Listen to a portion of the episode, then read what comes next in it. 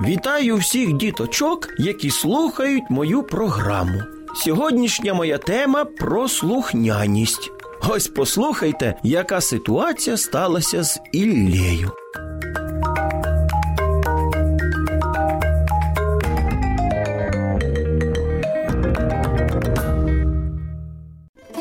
Тато Іллі вирішив завести бджіл. І як тільки їх привезли, тато зібрав своїх діточок Іллю і його молодшу сестричку Марійку та й каже їм: Дітки, якщо ви хочете поспостерігати за бджолами біля вуликів, то обов'язково кличте мене. Самі до них не підходьте, а то вони ще вас покусають. Добре. А може вони і не будуть кусатися? А ти дуже хочеш це перевірити? Та ні. Ось і добре. Сподіваюсь, ви мене зрозуміли. Зрозуміли. Начебто всі все зрозуміли, і тато почав показувати діткам бджіл. Всім дуже сподобалося спостерігати за комахами. Наступного дня, коли тата не було вдома, Іллі захотілося піти і поспостерігати за бджолами. І як тільки він почав йти, то почув голос своєї молодшої сестрички.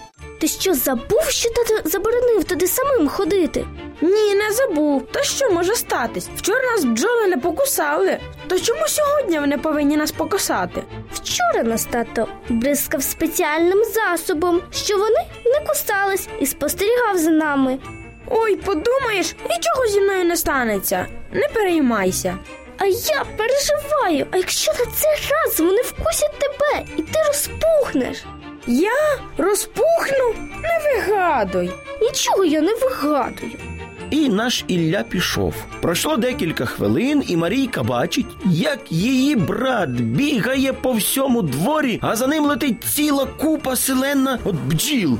Ой-ой-ой, допоможіть! А що мені робити? Як допомогти? Кричить здалеку Марійка. Поклич маму. Вона тільки пішла. І тата немає вдома. Так, теж немає. Що ж робити? Думає наш Ілля. І тут нас доганяють його бджоли і жалять його, жалять. Ай-яй, ой-ой-ой, як же боляче. Маринка дуже злякалася за свого братика. Тобі сильно боляче. Схвильовано питає Марійка.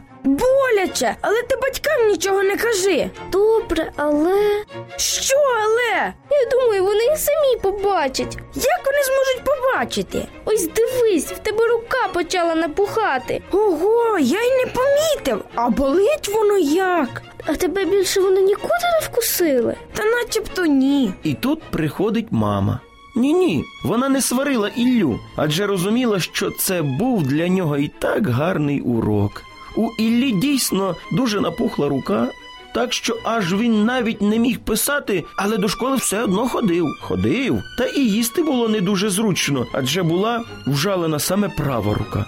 З того часу Ілля завжди слухався батьків і більше не потрапляв в подібні ситуації через свій непослух. А я вам бажаю, щоб ви, любі мої дітки, були слухняними і не потрапляли через свій непослух у неприємні ситуації.